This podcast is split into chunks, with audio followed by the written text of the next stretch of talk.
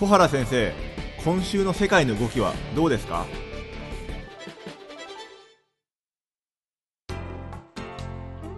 皆さんこんにちはオトバンクの上田です。皆さんこんにちは東京大学の小原です。では早速ですねもう先生今日はどんなお話でしょうか？あの今あのテレビ等でね、えー、上田さんもご覧になってると思うんですけど、はい、COP21、はい、ああのね、えー、いろんな映像が流れてますよね、はい、えー、例えば北極の氷が溶けたりね、はいえー、あのいろんな街がね、えー、浸水したりという、まあ、衝撃的な映像が流れてますけどご存知ですか、はい、はい、あのー、なんかテレビで見てるぐらいなので、なんか環境のなんか会議みたいなくらいのイメージがないですけども。はい。いわゆるあのー、国連気象、あの、国連のね、あの気候変動あります、の問題ありますよね。はい。あれに対する国連のあの、えー、会議なんですけど、いわゆる、あのー、気候変動の枠組み条約っていうのがね、はい。ありますよね。あれの締約国が集まってやる会議なんですよね。その会議が行われてて、はい、まあこれはちょっと、あのー、次の次回にでもね、今の議論がね、どうなっていくのかっていうのを見ながら、ぜひ議論したいと思いますけど、はい。あの、一つだけ、えー、あの、気象庁がね、実はそれ、あれは5日ごとぐらいですかね、気象庁のホームページを見ると、ええ、北極の氷がどういう状況なのかっていうのが実はわかるんですね。今も技術が進んでて。はい、ご覧になったことあります？いや、ないです。実はあの北極海の氷っていうのが、やっぱりどんどんあの溶けてるんですよね。はい。そそれで、いわゆる北極海航路っていうのが、あの、3つあるんですけど、はい、その、要するに夏になると、船が通れるようになってきてるんですね、今。はい。で、これは砕氷船がなくてもね、通れるぐらいあの溶けていって、そのうちいずれね、まさにその、あの、北極海ツアーっていうのがね、あの、できるようになるんじゃないかって言われてるぐらい、まあ今、その、急速に、その、この北極海の氷がね、溶けてるっていう状況が、はい、えー、気象庁のホームページを見ると、誰でもわかるんですよね。なるほど。で、これぜひ一度見てほしいと思うんですが、はい。まあ、いずれにせよ、あの、これによってね、北極海っていうのは経済的にも、あるいは戦略的、安全保障的にも非常に大きな問題に、あるいはあのチャンスになってきてて、はい、まあこの北極海に面しているカナダだとかね、えー、ロシアっていうのはもうまさに自分たちの利益を主張しますし、そうじゃないアメリカだとか、あの中国ですね、特に。中国なんかは自分たちの、あの例えば沿海地域に対しては、あるいは、えー、そこから伸びる海洋に対しては沿岸国の利益をこれまで主張してきたわけですね、南シナ海にしても。はいところが、まあ、こういった、あの、中国から離れた、こうした、え北極海においては、沿岸国の利益よりもみんなのね、公共の利益で考えるべきだっていう、まあ、これはアメリカとか EU が主張してるわけですけど、はい、まあ、それに乗っかってるわけですね。で、だからいろんな、まあ、今、新しい、この北極海に新しい、まあ、そうした事態が生まれてきてる中でね、えー、各国の利益が錯綜して、まあ、今後ここのルール作りをどうしていくのかっていうのは非常に大きな今問題になってきてるんですね。まあ、そうした問題も含めてね、気候変動の問題ってね、非常に大きなインパクトがあるので、はい、これはやっぱりじっくりあの時間をとって議論してみたいと思いますが、はい、今日はね、実はあの香港問題、この間話しましたよね。はい、あ人権法案ですね。そうですね。あれについて中国が、まあ、はい、あの、いわゆる、まあ、報復というような措置をね、発表した。はい、はい、まあ、これについてちょっと話をしてからね、えー、北朝鮮の問題、ちょっとこれも年末が近づいてきてますので、はい、まあ少し触れてみたいと思いますが、どうでしょうか？あ、ぜひお願いします。はい。それでね、えっ、ー、と、香港問題についてなんですけど、えっ、ー、と、いわゆる、その、香港と、えー、アメリカとの関係で言うと、一つこれまでずっとイシューになってきた問題はね、はい。いわゆるアメリカの艦船の香港寄港っていう問題があるんですね。はい。まあ、アメリカの艦船は世界をに展開してるわけですけど、やはり時々ね、えー、その港に、えー、やっぱり、えー、立ち寄ってね、えー、そのいろんなあ必要なものをね、そこで、えー、その、えー、手に入れたりね、あるいは、あの、乗ってるね、乗船してる、その船員たち、あるいは、まあ、いろんな関係者ですよね。こうした人たちが、やはり、その、上陸してね、はい。えー、少し休憩をしないといけないっていうようなこともあって、まあ、原子力空母っていうのはもう、あの、人間が乗ってなければね、もう地球何周でもできるぐらいの、まあそうした能力のある、えー、その艦艇なんですけど、人間は、はい、まあそういうふうに作られてないので、うんえー、やはりちょっとそうしたその休養が必要なわけですよね。はい、まあ、そういう意味で言うと、香港っていうのは一つ、えー、アメリカ艦艇にとっても立ち寄れる。まあそれがまた米中間のね、えー、関係を暗示する、まあ有効っていうものを示すことになるので、この艦艇、アメリカの艦艇が立ち寄れるか立ち寄れないかっていうのは、これまでも米中関係のその変化によって、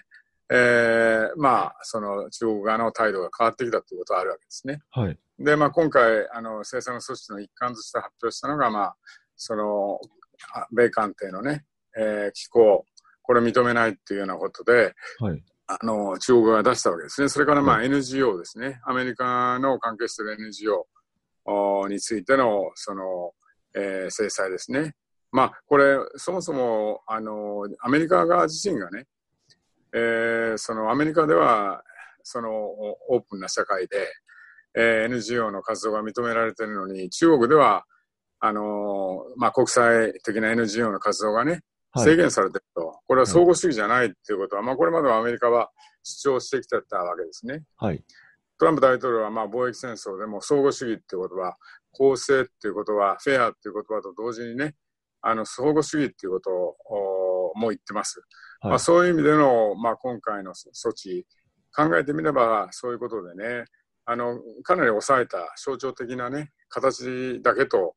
いうような、あその措置だと思いますが、はい、あの、中国側もね、かなり、あの、抑えた形で対応してきてる。ただ、同時にね、中国の国内でも、あの、ナショナリズムを背景に、今回のアメリカのね、えー、そうした干渉、つまり、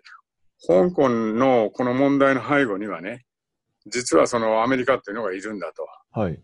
で、アメリカがまあ圧力をかけね、干渉してきてると。で、え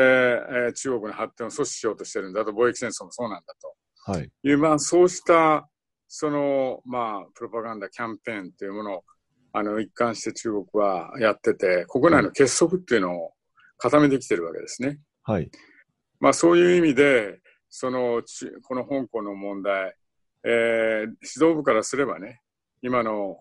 中国の直面している経済の問題があって、あるいは、まあ、米中関係、これ以上、まあ、悪化させてはいかんというような、そうしたあの認識もあってね、えー、その冷静に対応はしてきてると思うんですが、はい、同時にそういったその中国の国内におけるそのその譲歩するなと、えー、アメリカのそうした干渉に対しては自然と対応すべきだと。い。うようなことも、そうした圧力もあるのでね、まあ、そうした中で、えー、今回のまあ措置を取ったということだと思うんですね。で、あのこのね、香港の問題を通じてね、中国がまあ世界との関係っていうのをどういうふうにこう見てるのかということを少しこう深掘りしてみるとね、はい、僕はまあこういうふうに言えるんじゃないかなと思うんですけど、それはね、あの、ある意味で米中間のパワーバランスが変わる中で、いわゆるアメリカと中国というのがね、えー、世界におけるその地位、国際社会でのまあ地位、あるいは国際社会との関係というものを、こう、どう、その、マネージしていくのかと。まあ、そういう中で、まあ、アメリカがこれまで、まあ、世界の覇権を握ってきた、はい、あの、圧倒的な、まあ、影響力を持ってきて、えー、その国際秩序も支えてきたと。いう、そうしたアメリカが内向きになってきてる、アメリカの利益だけを考えてきてると。いう中でね、まあ、中国がそれに変わるようなあ大国となってきた。まあ、そういう中でアメリカも、そうですが、中国も世界との関係っていうのは今、非常に重視してるわけですね。はい。まあ、その意味で、えー、例えば、その、えー、正義というのはどちらにあるのかと。今の貿易戦争にしてもですね、同盟国も含めてアメリカは、まあ、その関税をかけね、えー、厳しいその情報を迫ってきてる。まあ、そうした中で中国は、いや、改革開放を進めね、自由貿易を守るんだと、まあ、そうした旗を立てて、まあ、やってるわけですね。そうつまり、国際社会の支持をアメリカとにあの中国とね、どちらがあのより集められるのかという、まあ、そうしたね、はい、あの競争にもなってるわけですね。例えば、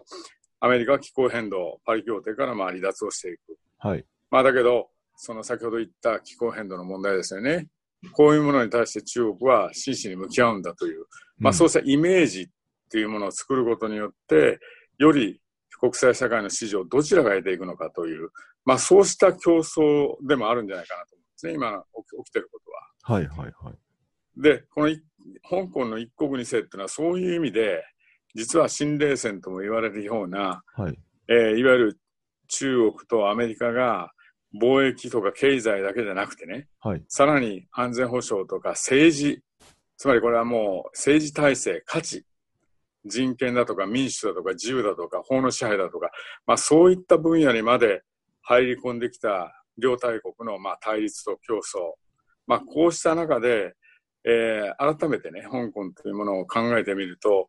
そもそも冷戦も時代も含めてね、えー、要するに体制の違う大国同士が、要するにその一国二制という香港を通じてね、要するにそれがつながっていくと。つまり中国が香港を通じて異なる体制の西側とそこでつながっていく。はい、で、こうしたその香港の持った歴史的な意義っていうのは非常に大きい。つまり香港っていうのは中国が世界とつながっていく中での一つの先駆けになった。はい、つまり成功モデルなんだというのが、まあ、あるわけですね。はい、まあ、そうした中でこうした体制の違いっていうのをどう乗り越えていくかという意味での一国二制っていうのは、これは中国にとって否定はできない。さらにその先には台湾の統一というものもある。まあそうした中でね、この一帯一路というものも含めて中国が世界とどうつながっていくのか。つまり中国からすれば世界があるから中国があり、中国があるから世界があるんだと。はい、互いにね、中国と世界って互いに必要としてるんだと。そこにまあウィンウィンというものが生まれね、えー、習近平国家仕組みっていうのは人類運命共同体っていうのはまあウィンウィンなんだと。はい、いう、まあ、そうした、まあ、プロパガンダをずっとやってきてるわけですが、まあ、それが本当に成功するのかどうかというものがね、今の香港の問題の中で、いろんなそうしたその論理っていうのがね、本当にそこで、その世界からまさにそういうことだというふうに受け止められるのかどうかということがね、多分問われてるんじゃないかなと思うんです。うんで、そういう意味で言うと、アメリカと中国がどちらのね、リーダーシップがね、要するにその、より信頼されね、えー、多くの国がね、どちらについていくのかというような、まあそうしたね、歴史的な転機、はい、まあ、そうした時期にも我々はね、えー、あるんだと、いるんだということをね、やはりこの香港問題を通じてね、まあ確認をしていくべきだと思うんですね。はい。で、一つね、面白い数字があるんですね。で、あの、あの、いわゆる世界には大使館とか総領事館とかたくさんありますよね。はい。でね、これ中国とアメリカを比べてみると面白いのがね、ええ、今、その中国は世界中に大使館なり総領事館、あるいは国際機関の代表部ですね、276あるんですよ。はい。アメリカはどのぐらいだかわかります？どちらが多いかわかります？アメリカでやっぱりアメリカの方が多いんじゃないですか？うん、アメリカがね、多いと思ってたんですけど、ついに中国これ抜いてね、ええー、アメリカ今273なんですよ。あ、なるほど。ええー、例えばね、総領事館なんていうのは中国が96に対してアメリカ18なんですよね。はい、ええつまりこれあの、トランプ大統領はね、えー、ご存知のようにね、軍事力はもう強化してね、はい。これ、あの、国防予算も増大してっていうことなんだけど、はい。国務省の予算、あるいは海外での経済協力の予算、まあ、こういうのはもう、はい、要するに切っていくという、はい、まあ、そういう、その、国務省、あるいは外交軽視のあ政策をね、あの大統領になって以降進めてるわけですよね。はい。まあ、そうした影響も、あのあってですね、えー、例えばその国務省の重要なポストがいまだに埋まってない。っていうこともあるわけですね。例えば重要な国でも大使がいなくて、はい、次席ナンバー2がね、代表してるっていうような、まあそういう状況が今世界的に起きてて、まあそういう意味でこの数字っていうのは非常にあの印象的な数字だと思うんですね。はい、でもちろんあの、アメリカ本国にある世界からのそのあの大使館とか総領事館の数、まあ、これはまだアメリカが多いんですね。はい、中国にある世界から来てる大使館とか総領事館の数よりも。ちなみにアメリカには342のそうした代表がいるわけですね。はい、で中国にはに世界から256あその来てるわけですね。はいえー、だからまあそういう意味で言うとまだまだ圧倒的にその世界から受け入れてる、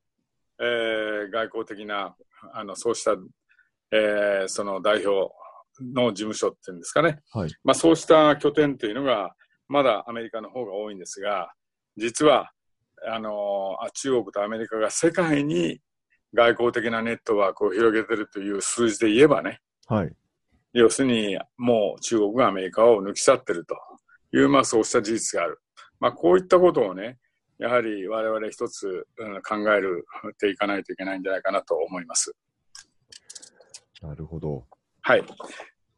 それでね、はい、えっ、ー、と、ちょっとその、時間長くなっちゃいますけど、はい、えーと、北朝鮮の話でね、はいえー、実はその、北朝鮮の問題を考えるときに、一つはあの、制裁の、経済制裁の問題ありますよね。はい。えー、今あの、いわゆる国連安保理の制裁っていうのはかかってるわけですが、はい、まあ別途アメリカとか日本は単独にそれ以外の制裁も課してますが、はい、この制裁が果たしてね、あの、北朝鮮に、その、ど、どういうインパクト、効果を与えているのかっていうことについてはいろんな議論があるわけですね。はい。ただ、あの、ちょっとこの、えー、えっと、今年の後半になって、いくつか、あの、数字が出てきてるので、ちょっとそれだけ紹介をしておこうと思うんですけど。はい、お願いします。9月にね、国連の専門家パネルがですね、はい。えー、その報告書をまとめてるんですね。はい。で、その報告書の中で、やはり、えー、北朝鮮が制裁逃れっていうかですね、制裁をかいくぐってね、はい、まあいろんな、その、えー、行動をとってる。まあそれをつぶさにまあ紹介しているわけですけど、はい、例えばあの、サイバーの攻撃ですよね。はいはい。これまあまあ、あの、上田さんも聞かれたことあると思いますけど、まあ、これによってね、例えば20億ドル、あのー、違法に不法に入手してるという、まあ、そうした指摘もあるんですね。はい。20億ドルというと大変な額ですよね。額ですよね。あで、あの、こうしたサイバーを使ったあ不法なね、えー、資金の入手というもの、それからさらに言うと、あの、せどりっていうことを聞かれたことある、ある、ありますでしょ？はい。会場でね。中古車前髪のやつですよね、せどりって。そうそう、会場で不,、不法にね、あの、秘密裏に、えー、いろんなあ取引をすると、はい、いうことで言えばね、例えば石炭の輸出、はい、あるいは石油の輸入っていうような、まあこれは国連でも制裁で禁止されてるわけですが、はい、まあそういうものを密かにやはりやってると。で非常にそれが巧みになってきてると。はい。いう、まあ、報告があるわけですね。はい、つまり、その制裁っていうのは、あのまあ、制裁をする側もそうなんですが、制裁を受ける側もですね、要するにいろんなテレンテクダで、はい、まあ、そうしたものからね、まあ、逃れて、そこから利益を得ようとする、うん。まあ、そうしたその行動がね、まあ、ここで、まあ、一つ報告されてる。それからもう一つはね、はい、11月に国際的な、まあ、独立の専門家のパネルっていうのが出してる報告が別途ありましてね。はい。で、それ結論的に言うと、エリートには、あの、国家的ではないと。はい。いわゆる国家の、まあ、えー、例えば、その、えー、政策決定をしてるですね。えー、その幹部と、政府や軍や党の幹部ですね。はい、まあ、そうした、そのエリート層には効果がないと。えー、まあ、まさにこの制裁が、の影響を最も受けているのが一般大衆だと。うん、いうような、まあ、報告の結果もあるわけですね。で、つまりその制裁のターゲット、が、まあ本当によくこれ一般的な議論があります。えー、独裁国家で人権抑圧なんかしてるときに国際社会が制裁をかけたときに、その制裁によってね、被害を被るのは、その、そうした、その、人権抑圧なんかと関係のない一般の民衆なんだというようなね、えー、その指摘がね、えー、あるんですね。でつまり制裁の仕方によってもね、えー、これは随分その効果が、えー、変わってくるということ、これにも我々気をつけないといけないと思います。はい、あの人道問題にもなるわけですね。うん、で、最後にね、あのこれ、えー、先ほど制裁をする側と言いましたけど、はい、まあ、あの貿易の90%ぐらい、北朝鮮の全貿易の9割ぐらい、えー、をその担っている中国ですよね。はい、で、まあ、この中国はもちろん国連制裁守ってきてるわけですけど、例えば一つ面白い数字があってね、はいえー、これ中国側の統計なんですけど、中国の北朝鮮に行く観光客ですね。はい。これがやはり増えてるんですね。おうん、2017年から18年にかけて50%増えてるんですね。結構な増え方ですね。えー、2018年はね、えー、っと、前年の80万人から120万人になってるんですね。で、2019年もやはり増えてるということですから、はい、まあ、このね、観光客がおこ落とす、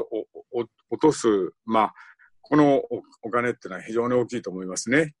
大きいですよね、中国人、ね。やはりね、この、ね、ええそれでね、実は人民元とか米ドルっていうのが使われるんですね。はい、むしろそっちの方が、より、あの